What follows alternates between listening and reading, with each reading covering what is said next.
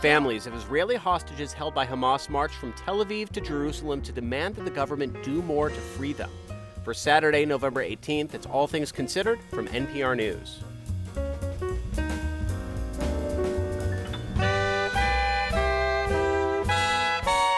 I'm Scott Detrow. Coming up after a leaked tape from the Georgia election interference case against former President Trump, he said the boss is not going to leave under any circumstances. We are just going to stay in power.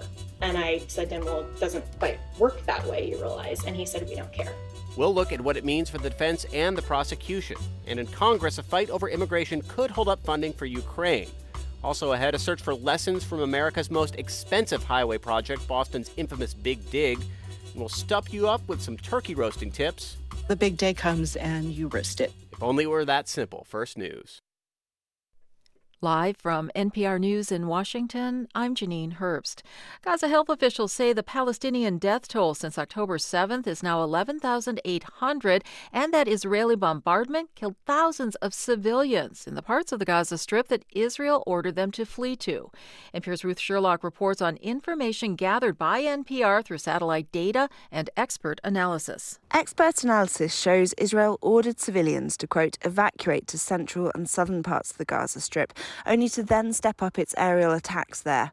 The latest analysis of imagery from the European Space Agency's Sentinel 1 satellite shows over 10,000 buildings are likely to have been damaged or destroyed by airstrikes in these areas. Experts say 94% of the destruction occurred after Israel told civilians to evacuate to these areas on October 13. The United Nations Humanitarian Affairs Office says more than 3,600 people were killed in these areas. That's one third of the war's death toll in Gaza, as tallied by the Gaza Ministry of Health. Ruth Sherlock, NPR News. Lawmakers in Tennessee are calling on the state's Department of Children's Services to answer for problems at a detention center where minors were illegally secluded. Paige Pfleger of member station WPLN reports the agency's inspectors had been documenting violations for years. An investigation from WPLN and ProPublica found that children at a detention center in Knoxville were being punished by being locked alone in a cell in violation of state law and policies. A letter signed by 14 Democratic Tennessee lawmakers calls the findings alarming and characterized comments by the facility's longtime superintendent, Richard L. Bean, as creating, quote, a culture of lawlessness. The Tennessee Department of Children's Services says its leadership is already taking urgent steps to address concerns. Officials at the facility have not yet responded to a request for comment. For NPR News, I'm Paige Pfleger in Nashville. SpaceX launched the largest rocket ever built this morning, and NPR's Geoff Brumfiel reports it went smoothly until it lost contact with the spacecraft. The massive rocket called Starship rumbled off its pad shortly after dawn. Two, one. We have liftoff. It climbed into the sky using 33 powerful engines, but then, as it neared the end of its flight into space, the company lost contact. We have lost the data from the second stage SpaceX says it believes Starship automatically self destructed due to a problem on board. This was only the rocket's second test, and getting as far as it did is a win for SpaceX, but Starship has a lot further to go. The company's founder, Elon Musk, dreams it will someday carry the first humans to Mars. Geoff Brumfiel, NPR News. And you're listening to NPR News from Washington. This is 90.9 WBUR. I'm Susan Levy in Boston. Homeless families face additional struggles now that the Massachusetts shelter system is full and families are being placed on a wait list. Donna Matria is the triage team manager at the nonprofit La Collaborativa. She says the families locked out of the system are traumatized. Hearing them cry and like be so stressed out, and there's nothing. There's no comfort that we can provide them. Matria says lawmakers and the state should have created a safe place for waitlisted families to stay. A spokesperson for the state agency overseeing the shelter system says it's working with United Way to set up overflow shelters. The author of the decision that legalized same sex marriage in Massachusetts 20 years ago today is concerned about the direction of the U.S. Supreme Court. Former Chief Justice of the state Supreme Court, Margaret Marshall, cites last year's Supreme Court decision to end the constitutional right to abortion. WBUR's Rob Lane reports. Marshall says she's keeping a close eye on the U.S. Supreme Court. She points to the concurring opinion Justice Clarence Thomas wrote in last year's Dobbs abortion case, in which Thomas prodded the court to revisit previous decisions that guaranteed certain gay rights and access to contraception. Marshall spoke with WBUR's Radio Boston. What we see is a nibbling, nibbling, nibbling around at the edges. I think it is very problematic. Marshall said that people in Massachusetts should largely be sheltered from future federal rulings on civil rights because it's actually the Massachusetts Constitution that largely informs what rights residents of the Commonwealth have. For 90.9 WBUR, I'm Rob Lane. There are reports that Bruins veteran forward Milan Lucic was arrested last night involving domestic violence allegations. The team announced that he is taking an indefinite leave of absence. The Bruins host the Canadiens at the Garden tonight, and in college football, Harvard lost to Yale today in New Haven, 23 18. 45 degrees at 506, clear tonight, a low in the mid 30s. Sun tomorrow, low 50s, mostly sunny on Monday, low 40s, Tuesday, mid 40s. We're funded by you, our listeners, and by the Wallace Foundation, working to develop and share practices that can improve learning and enrichment for young people and the vitality of the arts for everyone. Ideas and information at wallacefoundation.org. This is All Things Considered from NPR News. I'm Scott Detrow. The Palestinian Ministry of Health says more than 11,800 Palestinians have now been killed in Gaza and many of them were killed in South Gaza, where Israel told people to go. And in Israel today, families of the more than 200 hostages taken by Hamas during its deadly October 7th attack concluded a march across the country from Tel Aviv to the Prime Minister's office in Jerusalem. The families are demanding that they be allowed to meet with the War Cabinet to find out what progress has been made to release the hostages. NPR's Peter Kenyon joins us now from Jerusalem. Hey, Peter. Hi, Scott. This sounds like a very emotional, very intense march. What can you tell us about it? Well, yes, uh, it was thousands of people. Exactly how many thousands, I'm not sure. Some called it tens of thousands, but a large crowd in any event. They made the trek from Tel Aviv with several stops along the way. Finally, today, uh, climbing the hill that leads up to Jerusalem. Uh, a lot of people seemed quite emotional, and many of them actually didn't want to talk about their own family or the people they knew who may have been abducted by Hamas. I, I, almost got the impression they didn't want to put those names out in the public sphere any more than they already are. Uh, there are posters showing the faces of these abductees all over Israel. Um, but it was, yes, a strong turnout. That makes sense. But aside from that, what did you hear from participants at the rally? Well, it was organized by a group called the Hostages and Missing Families Forum, and the spokesperson for the group got the crowd going when he pushed the government of Benjamin Netanyahu to do more to bring the hostages home. Now, here's a bit of what he said. Now, what he's saying there is for the last few days, for five days, the families have been marching to ask Bibi Netanyahu, please, we want a meeting with you now. Say it so he can hear all of you, at which point the crowd begins chanting, now, now, now. Uh, and there was a government response. Uh, rather quickly, Prime Minister Netanyahu announced he would make sure that family representatives do get a meeting on Monday with the War Cabinet. Now, the underlying message here is these families, they don't think the government's made recovering the hostages a high enough priority as the military keeps going after Hamas fighters in Gaza. And there really has been limited information about the talks on hostages. It's not the kind of thing you can really talk about in public. We know Qatar has been involved. Uh, but for the families, this lack of information is deeply frustrating. And remember, it comes on top of the anger at the government for its failure to anticipate and protect against this attack, which was not just rocket fire, but of course a ground assault by Hamas on Israeli civilians, the worst attack in the state of Israel's history. We are now six weeks into this conflict, six weeks since October 7th. What do we know about where it may be headed next? Well, we know it's been violent and could get more so. According to Gaza health officials, witness accounts, satellite data, uh, and expert evaluation, Palestinians have moved to the southern Gaza Strip on Israeli orders, only to find Israeli airstrikes following them south. Now, as far as Israeli hawks are concerned, that's fine. The military should conduct a repeat of what Palestinians call the Nakba, or catastrophe, after the 1948 war, and that led to the establishment of the State of Israel and the dispossession and displacement of hundreds of thousands of Palestinians, many of whom wound up in the Gaza Strip. Israeli Cabinet Minister Avi Dichter, for one, is calling for the quote Gaza Nakba 2023. And there's some on the far right who just want to ship the Gazans out, send them to Egypt or even to Europe. So far, no country's volunteered to take them in. Mm-hmm. And I have spoken with military and political analysts. Uh, they told me that the basic Israeli goals, rendering Hamas unable to govern and incapable of carrying out another attack like the one on October 7th, are good goals, but they're not seeing much detail regarding how that will not only be accomplished, but maintained well into the future. That's NPR's Peter Kenyon in Jerusalem. Thank you. Thank you, Scott. It's time for Trump's trial. This is a persecution. Felony violations. We need one more indictment. Criminal conspiracy. To close out this election. Innocent to proven guilty in a court of law. Our weekly take on the latest developments in the multiple cases former President Donald Trump is facing, all while he runs for president again. The most interesting developments this week happened in Georgia, where Trump and several others are facing multiple charges tied to their efforts to overturn the 2020 election. Four of those defendants have taken plea deals already, and those plea deals require them to cooperate with the prosecution.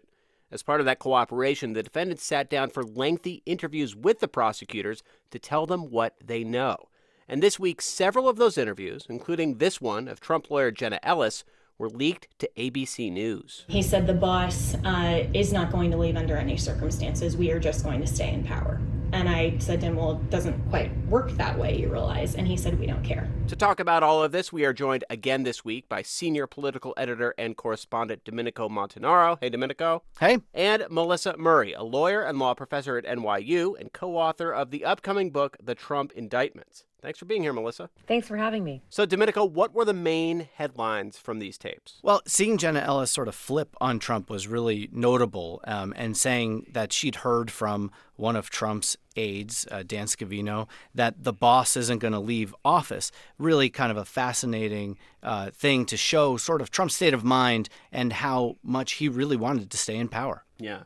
But uh, Melissa, Trump's legal team was pretty quick to to respond to that, saying who cares what this aide said in a sense because for all the other things that happened trump did leave office. He didn't hold himself up in the white house. He didn't try to remain president.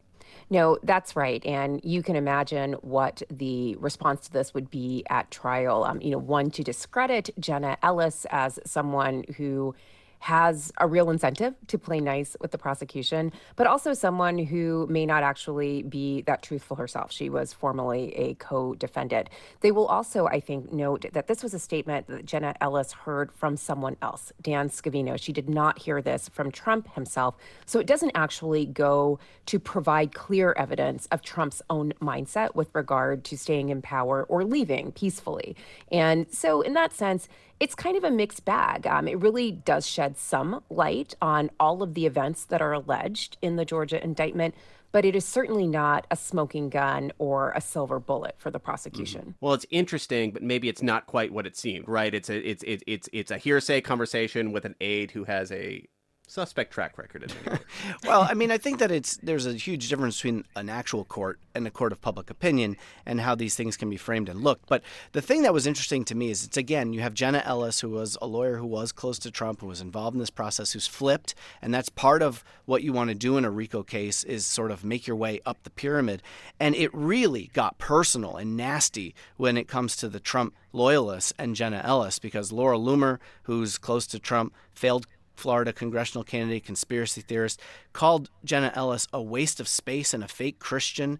Ellis responded back saying, Oh, no mention of Trump Jr.'s divorce. I mean, this got really, really personal. Yeah. It did devolve very quickly. Um, I, I, will say, for my part, the most interesting and honestly, um, just really like alarming confession in this proffer was when Sidney Powell admitted that she didn't really know a lot about election law. And that actually was hilarious to me. I mean, girl, what? Uh, you've been talking about the election and election fraud for months. You gave a whole press conference about this, and then come to find out you actually don't know anything about is, election law. It is amazing to me how the threat of jail time sort of breaks the hypnosis and seems like a shot of truth serum for a lot of people. I mean, this is also the legal team, just, just to say when you point that out, that as far as we can tell, possibly mixed up the Four Seasons Hotel with Four Seasons Total Landscaping. So, you know. Elite legal strike force. Exactly.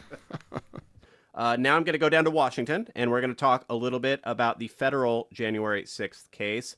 Our uh, national justice correspondent, Carrie Johnson, has been reporting on the case this week and the fact that uh, Trump's legal team had requested to narrow references uh, and strike references to the violence at the Capitol on January 6th. But the judge in that case, Tanya Chutkan, rejected that motion late last night. Uh, Melissa, this is interesting here because Jack Smith, the special counsel, made a choice not to file insurrection or incitement charges tied to the violence of that day, right? But regardless, what happened on January 6th is a key part of his case. That's right. So I think a big part of why there are mentions of the insurrection at the Capitol and why the prosecution is at great pains to keep those mentions available for trial is because they want to make the connection that we have other defendants who have been successfully prosecuted for this crime, the January 6 rioters, and this mm-hmm. individual is also someone who should also be successfully prosecuted on this charge, this conspiracy to obstruct official proceedings. So I think that's a big reason why. I also think it's why the Trump team does not want it in. It's highly prejudicial to associate Donald Trump with the violence that so many Americans saw play out on their television screens on January 6th. They don't want any part of it, but unfortunately, seems like it's going to be a very big part of it. And politically, really interesting that the Trump team is sort of pushing to get the DC proceedings on camera because clearly Trump wants to be able to make a political case to people going forward. We also saw a yeah. whole bunch of media organizations join in because, of course, they want to put that on television. Uh, yeah. A little bit different uh, incentive for that. But clearly, we're seeing Trump playing this two sided thing where he's yeah. he has to talk in court and try to win in court, but also try to win in public opinion. He did waive his initial court appearance in Georgia, where where court hearings are televised, and I thought that was that was surprising when that happened this summer. But it seems like a different course here, saying no, we want all of this on television. Yeah, and I mean the timing of all of this. You know, I mean when are all of these cases going to actually be? And we saw in Georgia, August 5th is one place where they're trying to ask for that time to be, which would be right in the middle of a campaign. And we talk about the collision between politics and the legal calendar. Um, the Trump team was saying this is completely politically motivated because it's right smack in the middle of when his uh, when the when the general election would be happening. Right now, Trump's got a huge cushion in this primary, so he can deal with these legal obstacles. Very different when you're talking about how swing voters might view this in a general election. Yeah. That was NPR's senior political editor and correspondent Domenico Montanaro, as well as NYU law professor Melissa Murray. Thanks to both of you. You're welcome. Thank you.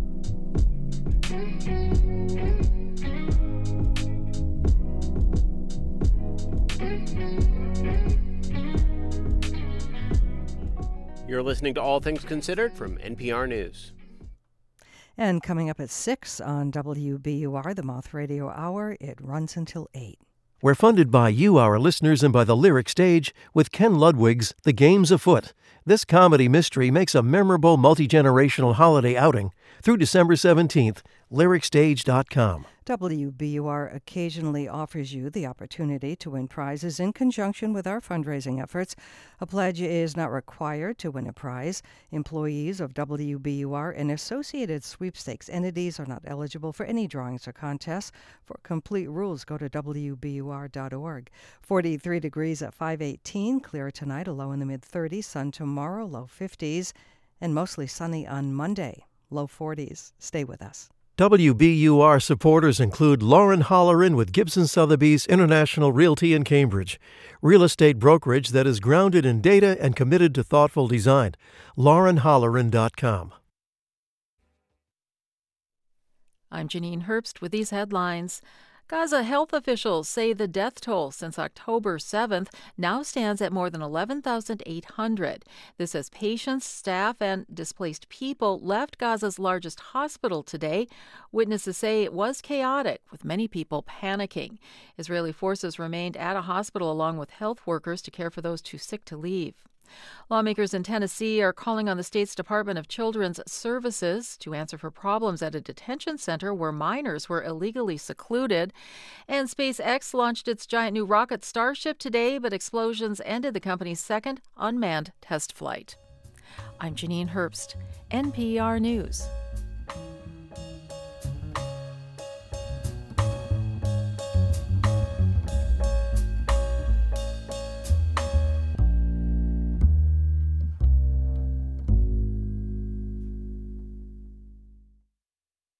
Support for NPR comes from this station and from SmartMouth, committed to the prevention of bad breath for 24 hours with two rinses a day.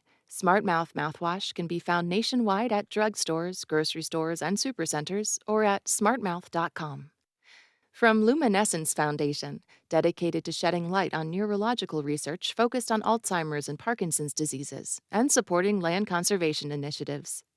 And from the John S. and James L. Knight Foundation, helping NPR advance journalistic excellence in the digital age. You're listening to All Things Considered from NPR News. I'm Scott Detrow. It's the weekend before Thanksgiving, but there's a good chance your holidays are already underway and that you are off to or maybe hosting a Friendsgiving this weekend. This is the increasingly trendy and widespread alt holiday meal and gathering right around Thanksgiving where we can eat and drink and bask in the glow of our closest friends, our so called chosen family, if you will. The balm to any buildup of holiday stress. Happy Friendsgiving! Guys, let's go around and share what we're grateful for. I'll start. Every time I'm in one with a group of like 10 to 12 people, it inevitably goes to The food was not ready. When you hosting, you cook for your guests. There was not even a peep to eat. cat Cat. And I'm grateful that your boyfriend is my ex-boyfriend. Yay, let's eat! It turns out that there is just as much stress within our social circles. And on a holiday designed to bring people together, a lot of drama ends up on the table. To talk about this, we call Danielle Bayard Jackson, friendship coach and host of the podcast Friend Forward. Hey, Danielle. Hello, how are you? Is it fair to say that most people think about relationships with friends as generally speaking being less stressful than relationships with family? They do. And the research does, you know, support that. Having friendships does offer a certain kind of ease that we might not get from our familial or professional relationships. So that makes sense. Do you think that that there is something to the fact that gathering with with your closest friends does have its stress points as well, does have its dynamics as well sometimes? Oh, sure. You know, having friends is not a guarantee that we're not going to experience stress, right? Any relationship offers some sense of stress, but I think anytime we're trying to host something, we're bringing people together during a specific time, I think it comes with certain natural stressors. Let's do some practical advice here if that works for you. Yeah, let's do it. Okay, let's think about somebody who's hosting one of these events. They made their guest list, they've sent out the invites. What are some ways to make their friends feel calm and welcome and happy?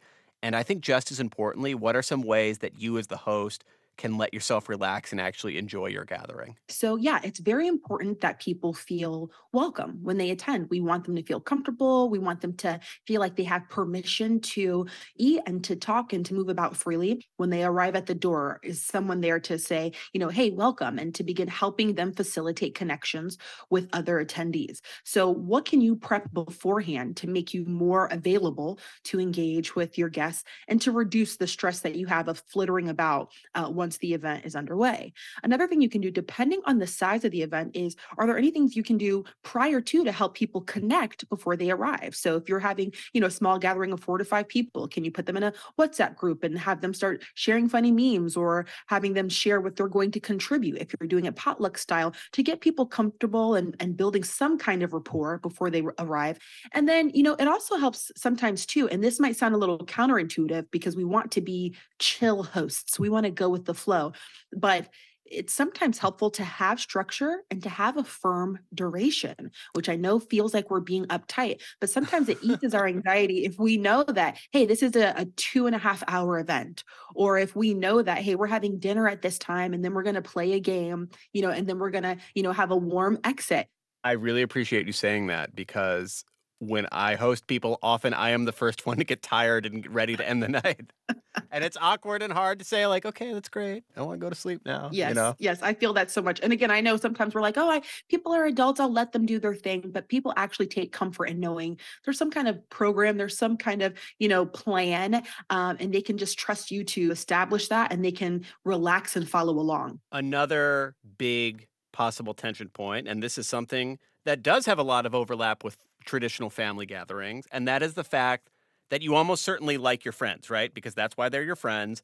But maybe you don't like your friend's friend. Maybe you don't like your friend's new boyfriend or girlfriend. What are some general tips to help you steel yourself to get along with this person that you just don't click with? Well, first of all, this is where having that tight duration for the event comes in handy because you don't have to deal with that all day if they're people who are kind of ridiculous. But it might be nice to set expectations. So if you know that somebody has a certain personality type, um, if you know you have somebody who dominates the conversation, well, how can you front load the experience by perhaps having, you know, conversation cards at dinner and everybody pulls a card and answers their question. Um, and then also, you know, it's, it's tricky sometimes because whenever you're hosting something, that's where some etiquette things come into play as well. Because let's say that you don't like your friend's boyfriend, but that person is a guest in your home, you know, kind of balancing the expectations between I'm hanging with friends and I'm being a good host and kind of seeing where that line needs to be erected. And now I want to ask about something that is the painful side of this. What if you don't have to prep for going to or hosting a Friendsgiving because your friends organized a Friendsgiving and you were not invited to it? I mean, that is a universal experience in one way or another that a lot of people deal with at some point, and it stinks around the holidays. Like, what what can you do to make that uh, feel a little bit better? Okay. This is a rough one. I know this is tough. You know, being rejected is is painful. The research tells us that, uh, you know, social rejection lights up the same area of our brain as when we are, you know, physically harmed. But I have a couple thoughts on this. The first is be careful of the meaning and intention you often assign to that, because I see people going into thought processes like they're not my real friends, or I guess they don't like me, and we really internalize that. We kind of extrapolate. You know, when people make invitations, sometimes they're limited as to how many people they can invite. Sometimes they assume you wouldn't be interested. Sometimes they assume you already have plans because you look like a really social person. Um, sometimes it's for a certain group. So maybe they're hosting Friendsgiving for their other couple friends or their church friends. And so there are a lot of other things at play whenever people are hosting a gathering. And so be very careful about personalizing it or assuming that, you know, it reveals these people's true feelings about you as a friend. So that's that's the first thing because I, I don't want us to end those friendships or to feel badly about ourselves because we weren't invited. The second thing to keep in mind is, you know, you be a connector. You know, if you see other people hosting things and you're sitting kind of passively waiting for somebody to to bring you in, sure, that feels very good and and very affirming, right? To to have that invitation. But can you feel empowered to be the connector? Can you host a small gathering for others who you know might be long distance from family and they can't afford to see them, or coworkers who seem kind of cool and maybe you guys have never explored friendship territory, but you know that they're good company. So, how can you take matters into your own hands and figure out ways that you can bring people to your table? What if, and this is hypothetical, what if your very good friends have invited you to a Friendsgiving, but they scheduled it at the exact time that your radio show starts and it's happening right now as the segment is airing? I don't know who that could happen to, but a very specific piece of advice I thought you might be able to help me with. Yeah, so great hypothetical question here. If you have people who invite you and you can't make it or it conflicts with another time, there are ways to be involved even though you can't show up. So, one, ask them how long it's going to be and can you show up for a portion of it instead of the full thing and give them a heads up, hey, I can't make it, but you know, when are things wrapping up? I want to make sure I can at least pop in and say hello. Or can you do something where you send a gift or you send a dish on your behalf? I mean, and depending on who's there, can you be playful? Can you, you know, send a video that you ask them to play at the table so it feels like you're there? So people just want to know that you appreciate them and you see them. So if you're unable to attend, what is a gesture that you can offer that shows that you care and you appreciate the invite? I'll pass that along to the person I know dealing with that particular challenge this weekend. I mean, overall, do you see this Friendsgiving trend as a positive thing or something that's just kind of creating one more hurdle in the holiday gauntlet? I I love the idea of Friendsgiving so much because in this ongoing conversation around chosen family, I think it helps us to deconstruct certain ideas we have of what the holidays ought to look like. You know, you could even erase the hard lines. I'm thinking back. One thing my, my parents always did when I was little was they they would invite the person who who didn't have family nearby, or you know, for one reason or another was going to be by themselves, and kind of this mash of friends and family was always some of the the holidays that I I remember the most fondly. Yeah, and I and again, I think that it's so helpful to kind of expand your idea of what Friendsgiving and Thanksgiving can look like. Anybody whose company you enjoy, the relationship offers value to your life. This is a, a moment to have a market occasion to sit them down, to feed them, which is a very intimate thing, and to say, you know, I value you, and to make, you know, these connections around the holidays. And so I think as we have these conversations around what chosen family is, um, Friendsgiving becomes something that I know a lot of us are really looking forward to. Are you going to any? I'm going to two. Yes, thank you very much. Are you bringing a dish, or what's your plan here? I am totally bringing a dish. My mom always raised me, you don't show up with empty hands. So, and also to feel like I'm I'm contributing and it's my way of saying thank you. So, I'm all about Friendsgiving. That is friendship coach Danielle Bayard Jackson, who's bringing a dish to Friendsgiving. Thanks so much for talking to us. Thank you for having me. Washington heaved a sigh of relief after Congress passed a spending plan to keep the federal government open through the holidays, but it'll be a short lived break as new anxieties are already brewing over what was left out of the plan, namely new funding for Ukraine. As NPR's Franco Ordonez reports, there are concerns that deep rooted divisions over immigration could upend funding for the war there, as well as other national security priorities for the Biden White House. Senator Graham. Over the last two decades, Senator Lindsey Graham has been part of several failed efforts to pass meaningful changes to the U.S. immigration system. Those include bipartisan efforts, ones with presidential support. Over and over, they all collapsed. I know where the bodies are buried and the sweet spots are. But he sees a path this time in the interest of helping Ukraine, and provided it's attached to a more narrowly focused plan on border security. That's the only path. If you want to help Ukraine, which I do, we've got to secure our border. President Biden has asked lawmakers for billions in extra funding for Israel, Ukraine, and countering China in the Indo Pacific. There is broad agreement over the funding for Israel, but the money for Ukraine is losing Republican support. To sweeten the deal, Biden also included $14 billion for the border, including money for new technology and to hire thousands of new border agents and asylum officers. But that's not enough for some Republicans who are threatening to withhold Ukraine funding unless there are more structural changes to border policy. As everyone knows, the biggest holdup right now is Republicans' insistence that they'll only approve Ukraine aid in exchange for immigration items. That's Senate Majority Leader Chuck Schumer. He says Democrats are willing to work in good faith, but warns Republicans against trying to push through one sided proposals. Linking any of these bipartisan issues to extremist positions, to extremist poison pills on immigration or any other issue would be a colossal blunder. Helping lead the negotiations for the Democrats is Senator Michael Bennet of Colorado. He says Congress should be supporting Ukraine on its own merits, but that he's willing to take necessary steps to ensure Russian President Vladimir Putin is not emboldened. I hear my Republican colleagues say they need something on immigration, and we're going to see whether we can have a meeting of the minds. Bennet was part of a group of senators in 2013 who negotiated an overhaul that would have increased border security and created a path to citizenship for millions of undocumented immigrants. The plan failed in the House. He says the country wouldn't be in this position now if they had passed those measures 10 years ago. It obviously is never going to be as comprehensive as what we did in 2013, but hopefully there are some aspects of this that we can come to an agreement on. Senator Thom Tillis of North Carolina is helping lead the Republicans in the negotiations. He says it would be a mistake to try to revive those old talks. If people want to start talking about big R immigration reform, I'm out. This is not the time to do it. It's too complex. The White House says Republicans are playing politics with U.S. national security. The president's plan already includes border security, and John Kirby, a White House spokesman, says funding for Ukraine and Israel should not be held up as a result. This is an urgent request. Senator Tillis argues what's been proposed is not nearly enough.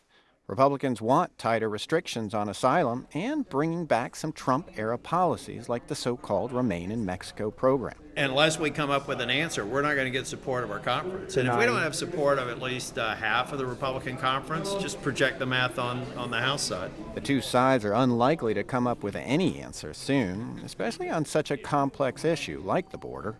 But also, lawmakers have left Washington for the holiday. Meaning even small steps will have to wait until after the Thanksgiving break. Franco Ordonez, NPR News, The Capitol.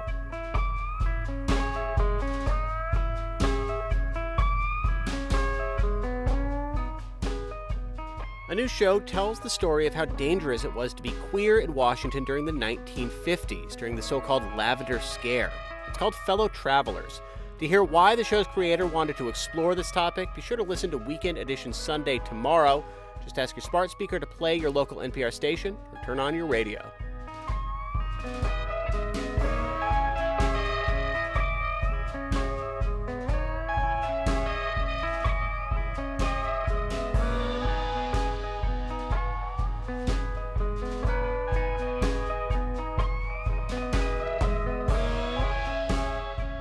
This is NPR News.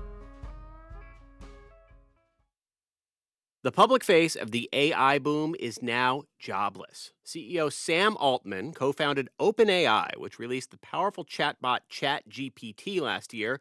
It revolutionized the tech world. But late yesterday, without providing many details, the company said he'd been fired. The announcement leaves a lot of questions unanswered. NPR tech correspondent Bobby Allen is on the line to try and help us sort through some of them. Hey, Bobby. Hey, Scott. So, AI and ChatGPT have gotten a lot of press, but remind us about this key person here, Sam Altman. Who is he? Sure. Yeah. Sam Altman is this 38 year old tech executive who co founded OpenAI about eight years ago with a handful of others, including Elon Musk, actually. Um, and the idea was to create a nonprofit research lab focused on ethically developing artificial intelligence, almost like an answer to the profit driven ethos of big tech. And it remained mostly quiet until last year when AI burst onto the scene, as you mentioned, with ChatGPT. It quickly became the fastest growing app ever. It sparked debates on all sorts of industries, from publishing to education to healthcare, about how the technology could be harnessed to upend how we are live yeah. and work every day. And you know, while ChatGPT became one of the most viral tech products in history, Sam Altman was traveling around the world and talking about AI. He testified before Congress about the need for AI regulations. He became the focal point of attacks from AI skeptics. In short, Scott, he was the most sought after and one of the most powerful executives in Silicon Valley. What do we know about why he was pushed out? Yesterday, the company's board released a statement saying Altman, quote, was not consistently candid in his communication with the board of directors, but they stopped short on giving details. Sam Altman was fired immediately. Now, this was a surprise to the company's investors employees, and even Altman himself was taken aback. You know, this all circles the question okay, what exactly did he do wrong? And that's something we just can't answer right now, Scott. Now, I also heard from uh, the same sources that Altman and the board got into a disagreement shortly before his ouster over the balance between keeping OpenAI products safe and, you know, pushing them out to the public as fast as possible. In other words, you know, Sam Altman wanted to keep releasing more and more of these powerful tools, and some board members were worried that he was downplaying the risks to society. Yeah. But, you know, I have not confirmed that that particular disagreement is what triggered his firing. But Scott, it's really hard to overemphasize when I say that it's the chatter of the tech industry right now. I mean, any sense at this moment what this means for the future of OpenAI and ChatGPT? Yeah, well, this executive, Mira Murati, will step up as interim CEO of the company. And, you know, she's long been involved in the day to day operations of OpenAI. This transition, though, you know, it comes during a rocky time for OpenAI. It's facing a deluge of lawsuits over copyright infringement and other claims. Regulators in Washington and Europe are devising new rules about how to regulate AI. And now, of course, a dramatic firing at the top. As for Altman, he is one of the most well connected tech leaders in Silicon Valley. So he is in talks already about his next moves. He even tweeted that he'll have more to say soon about what's next. One last notable thing, Scott, is you know, even though OpenAI started as this nonprofit research lab, it's now sort of an arm of Microsoft, which has invested $13 billion into the company. But Microsoft says they are not going to back away just because Altman is gone. You know, I've actually been in touch with Altman over the years, but since yesterday, he's been pretty mum. I know he has a lot going on right now, obviously. So, you know, once we figure out what really led to his firing, I will be back to fill you in. All right. Look forward to it. That is NPR's Bobby Allen. Thanks a lot. Thanks, Scott.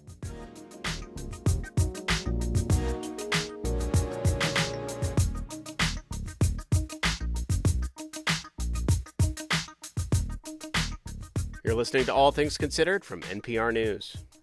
And it's on 90.9 WBUR. Thanks for listening. I'm Susan Levy. Stay with us at 6 for the Moth Radio Hour. Turn your old vehicle into new news. Support the programs you love by donating your car or boat to WBUR. Details at wbur.org/cars. After seeing news alerts all day, sometimes it's hard to understand the full story. Get the WBUR mobile app. We'll be there with context and perspective live. Listen anywhere on the WBUR mobile app. 43 degrees at 539, clear tonight with a low in the mid 30s. Sun tomorrow, low 50s, and mostly sunny on Monday, low 40s. We're funded by you, our listeners, and by the Huntington, in a co production with Speakeasy Stage, presents The Band's Visit, playing now through December 10th at the Huntington Theater, huntingtontheater.org. And Plymouth Rock Assurance, who believes auto and home insurance should be straightforward and works to assure their customers at every step. PlymouthRock.com slash WBUR. I'm Janine Herbst with these headlines. President Biden says a two state solution is the only way to ensure the long term security of both Israel and the Palestinian people. In a Washington Post op ed, he says it will take a commitment from all sides. At least six people are dead, hundreds are injured after a powerful magnitude 6.7 underwater earthquake hit the southern Philippines today. Schools, shopping malls, and homes were damaged, and power is out in areas. And Taylor Swift is postponing an Eras Tour concert in Rio de Janeiro today, citing extremely high temperatures after a 23 year old fan died during last night's show. The cause of death isn't known. I'm Janine Herbst, NPR News in Washington.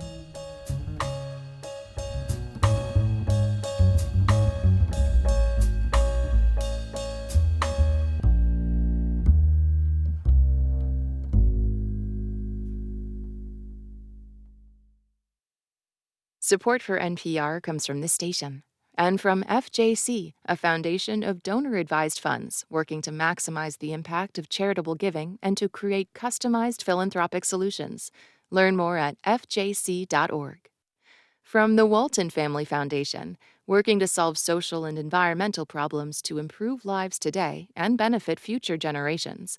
More information at waltonfamilyfoundation.org. And from listeners like you who donate to this NPR station. This is All Things Considered from NPR News. I'm Scott Detrow. If you have ever wondered why it is so difficult to build infrastructure in this country, why these projects take so much time and cost so much money, there's now a podcast that can offer some clues. It is called The Big Dig. It comes from GBH News in, yes, Boston, and it tells the story of a project that became infamous around the world for a price tag that just went up and up and up. I will be really honest with you. I made up a number. I just said, I'll give you an extra billion dollars and don't come back. We're done. That's Jim Kerasiotes. He was one of the project's many leaders. Everybody salutes. Oh, thank you, thank you. Everything's you know, this is wonderful. This is this is good news. I made the number up. And I, to this day I scratch my head and I say to myself, this is how we run the government? Ian Coss hosts The Big Dig, and he joins me now to talk about what we can learn today in this moment of infrastructure building from America's most expensive highway project. Hey, Ian. Hey there. So let's go back to the beginning before the Big Dig became this this iconic sprawling mess, right? Like what was the original problem and what was the original goal of this project? Yeah, so it begins with a highway that runs through the center of Boston. And, you know, like a lot of big cities, Boston had built this elevated highway that really divided the city in half. Um, and it was clogged with traffic. It was ugly. It was noisy. It wasn't working well. And so in 1983, 40 years ago, Governor Michael Dukakis makes this big speech and announces that we're going to deal with this problem once and for all. We're going to take that highway and put it underground. No one who commutes to Boston needs to be told that the central artery is a monumental problem. It is the cause of more individual headaches and more frazzled nerves than anything I can think of. It is dangerous. It is poorly designed. It is obsolete. It is ugly. It divides our capital city from its great and historic harbor and waterfront. So now is the time to fix the artery and fix it right. So that's really where the story of the Big Dig begins with this kind of moonshot, visionary idea to fix a terrible highway. Okay, so at the starting point, this makes sense, right? This is a terrible highway. Everyone wants to see it fixed. But we are now talking at a point where it became at a certain point this this this code word, this kind of like prime example of cost overruns and projects that never get finished.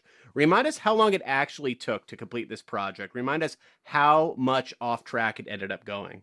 Yeah. So just to give you some basic numbers, um, the construction itself took 16 years, right? And the cost, and this these numbers are really kind of mind blowing. I mean, the original, the earliest estimates of the cost are in the two ish billion dollar range.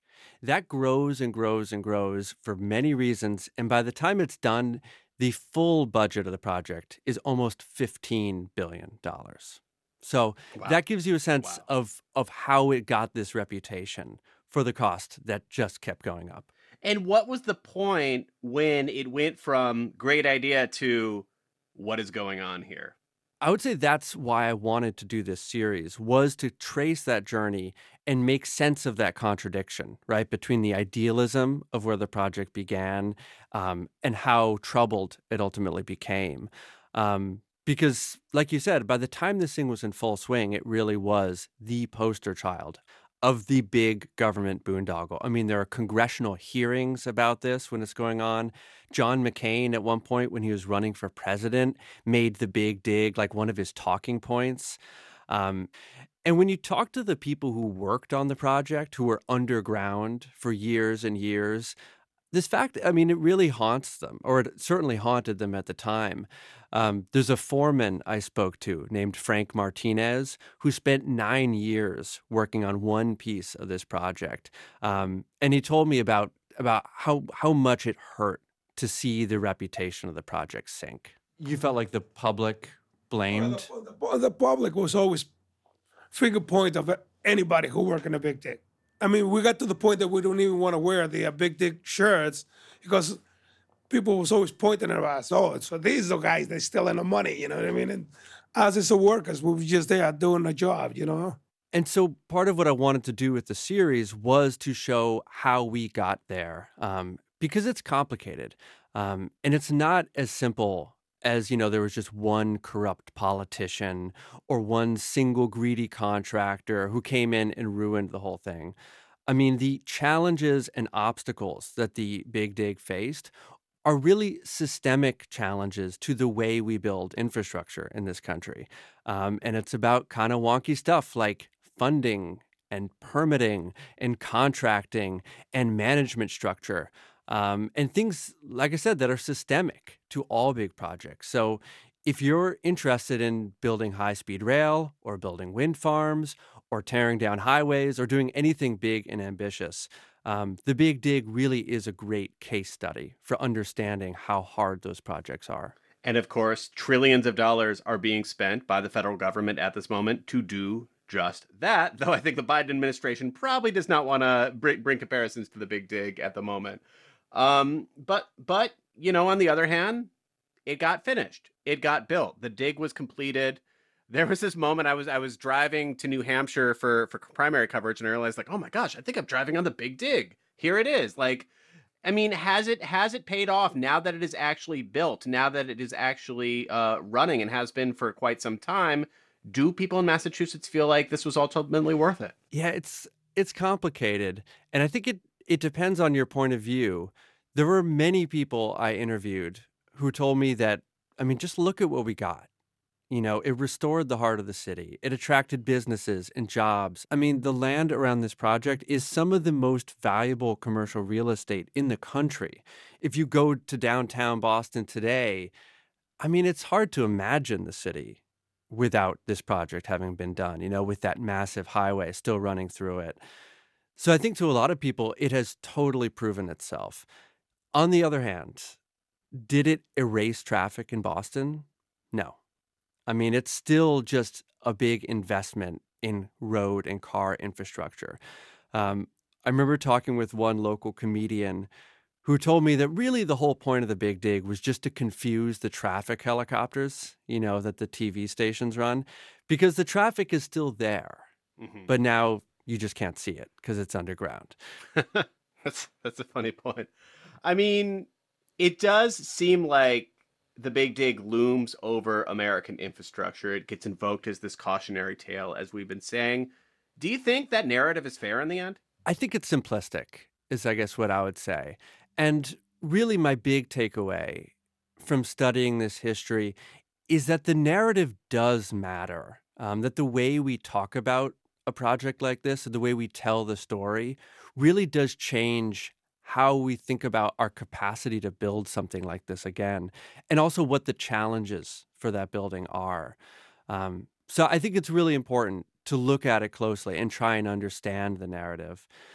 As I was finishing up the series, I, I got kind of a reminder of this when I took a walk through downtown Boston with Fred Salvucci, who, if you listen to the show, he's really like the originator, the architect of the project. And he told me this story while we were walking through the city, um, a story that he had heard once about the Italian mystic, St. Francis, who, like Salvucci, got his start as a builder. God came to him in a dream and said, Francis, you have to build a church. So Francis woke up the next day and said, Oh, instructions from the big guy, I have to build a church. So he began gathering stones, piling them up, digging a foundation. Francis worked and worked, building the church all on his own. And when it was finally done, he laid down to rest. That night, there was a terrible thunderstorm. The church was struck by lightning and destroyed. But Francis once again saw God in his dream. What, what is, what's this weird joke? I do what you tell me. I work in the hot sun. I build your church, and you destroy it with an electric storm. Like all these months of work, poof, it's all gone. And uh, God,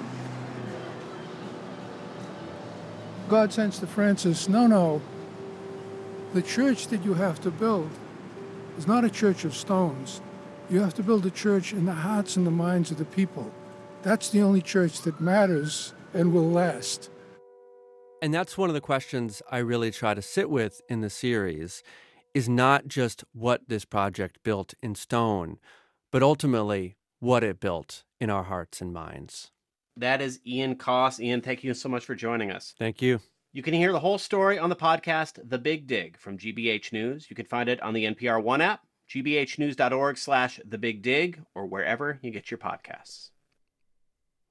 There's a lot of lore out there about how hard it is to make a Thanksgiving turkey. Oh, I had to wake up at 2 a.m. Yeah, the thing lit on fire, or, well, it was time for dinner, but it was still raw inside. None of this is exactly encouraging, but NPR's Life Kit is here to help. Life Kit host Marielle Segarra has a beginner's di- guide to roasting a turkey. Okay, so it's the weekend before Thanksgiving, which means if you haven't bought a turkey, you need to buy it right now because you're going to need time to thaw and season it. To figure out what size turkey you need, think about how many people are coming and how many sides you'll be serving. Lan Lam, a senior editor at Cooks Illustrated, gave us this rule of thumb. A 10 to 12 pound bird, that's going to serve eight to 10 people with leftovers. And so you can kind of get away with something a little smaller if you're going to have a lot of sides. If you're serving a very large group, like at my family Thanksgivings, there can be 40 or 50 people, Lan says to get multiple turkeys and maybe ask a family member to bring one that's already cooked. For a small group, you could also get part of a turkey. I have a colleague who did a really great recipe for a turkey crown. That's where they take the legs off. And so all you're serving is the breast meat. Okay, now alert frozen turkeys can take days to thaw in the fridge. And that's the method the CDC recommends for food safety reasons. You'll need to allot about 24 hours of thawing time for every four to five pounds of turkey, and then tack on another day or two for seasoning. So let's talk salt. Two methods for beginners brining and salt rubbing. Brining means submerging the bird in a mixture of water and table salt for 6 to 12 hours. For every one gallon of water, you're going to add half of a cup of table salt. Another option is to rub the turkey with salt. That's Lan's preferred method because it'll give you better browning, but it takes longer one to two days. I like to work with a kosher salt, and I'll use about a teaspoon of salt per pound of turkey. She says you can put a third of the salt under the skin of the breast meat, a third in the cavity, and a third on the legs. A quick note here kosher salt is not the same thing as table salt. So your turkey is salted or brined. The big day comes and you roast it. Lan says roasting often takes three and a half to four hours, but it depends on how big the bird is. You will want to follow a recipe here. And for food safety purposes, you want to get the meat to 160 degrees. But the thighs taste better if you cook them to 170 or 175. And there are different ways to do that without drying out the breast. Some recipes will have you flip the turkey while it cooks. When you think the turkey is done, take a meat thermometer and identify the part of it that looks the thickest. If you have the turkey so that the legs are pointing away from you and the breasts are pointing towards you, I like to kind of stick the thermometer straight in and kind of just watch the temperature. And what I'm looking for is the lowest temperature. And if that lowest temperature is 160, I'm good to go. Then take it out of the oven and leave it alone for 30 to 45 minutes to let it cool and let the juices flow. After that, you'll carve it, enjoy your dinner, and let somebody else do the dishes. For NPR News, I'm Marielle Segarra, and happy Thanksgiving. You know what? I'm going to add one more tip here. I say put some citrus in that brine, oranges or orange juice. Think about it. Life Kit has more tips and tricks for your Thanksgiving meal, including one about cooking substitutions and another on how to carry on a family recipe. You can find those episodes at npr.org/lifekit. 10 years ago this week, I was covering politics for KQED, San Francisco's NPR member station. And as I tried to figure out what was happening at the State House on Friday, November 15th, it was pretty hard to concentrate. The big day started at 10 a.m. when he left the Grand Hyatt in Union Square in his Batmobile there, a donated Lamborghini. From Union Square, he answered a call for help in Russian Hill. That's KRON 4 and all the other local news stations were providing wall to wall coverage of a five year old kid dressed as Batman dashing around San Francisco saving the day.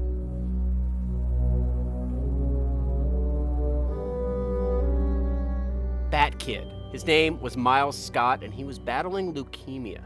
The Make a Wish Foundation had pulled out all the stops to grant him his wish to be a real life superhero. Among his victories, Miles went on to foil a bank robbery and save a damsel in distress. Bat Kid jumped into action. The Make a Wish Foundation helps kids battling critical illnesses reclaim moments of childhood by helping them live out moments of joy. But this particular effort took on a life of its own. One of our volunteers put into Facebook and Twitter, and like wildfire, just like it exploded. Thousands of people lined the streets to cheer Miles on. It was all over the national news. San Francisco turned into Gotham City. All pretend. To make a little boy's wish come true. Today, this five year old is teaching an entire city what it means to be a superhero. Real Batmen were tweeting at him and sending messages of support, and even President Obama joined in. Way to go, Miles. Way to save Gotham. And Batkid today? I'm doing amazing. I feel like that brings some hope. Miles Scott is doing great. The Make a Wish Foundation posted clips of the now teenager reflecting on it all. I liked all superheroes at the time, but I just kept coming back to Batman because Batman never really like fades away. He's always coming back. These days, it seems like baseball has replaced Batman a little bit when it comes to Miles' interests.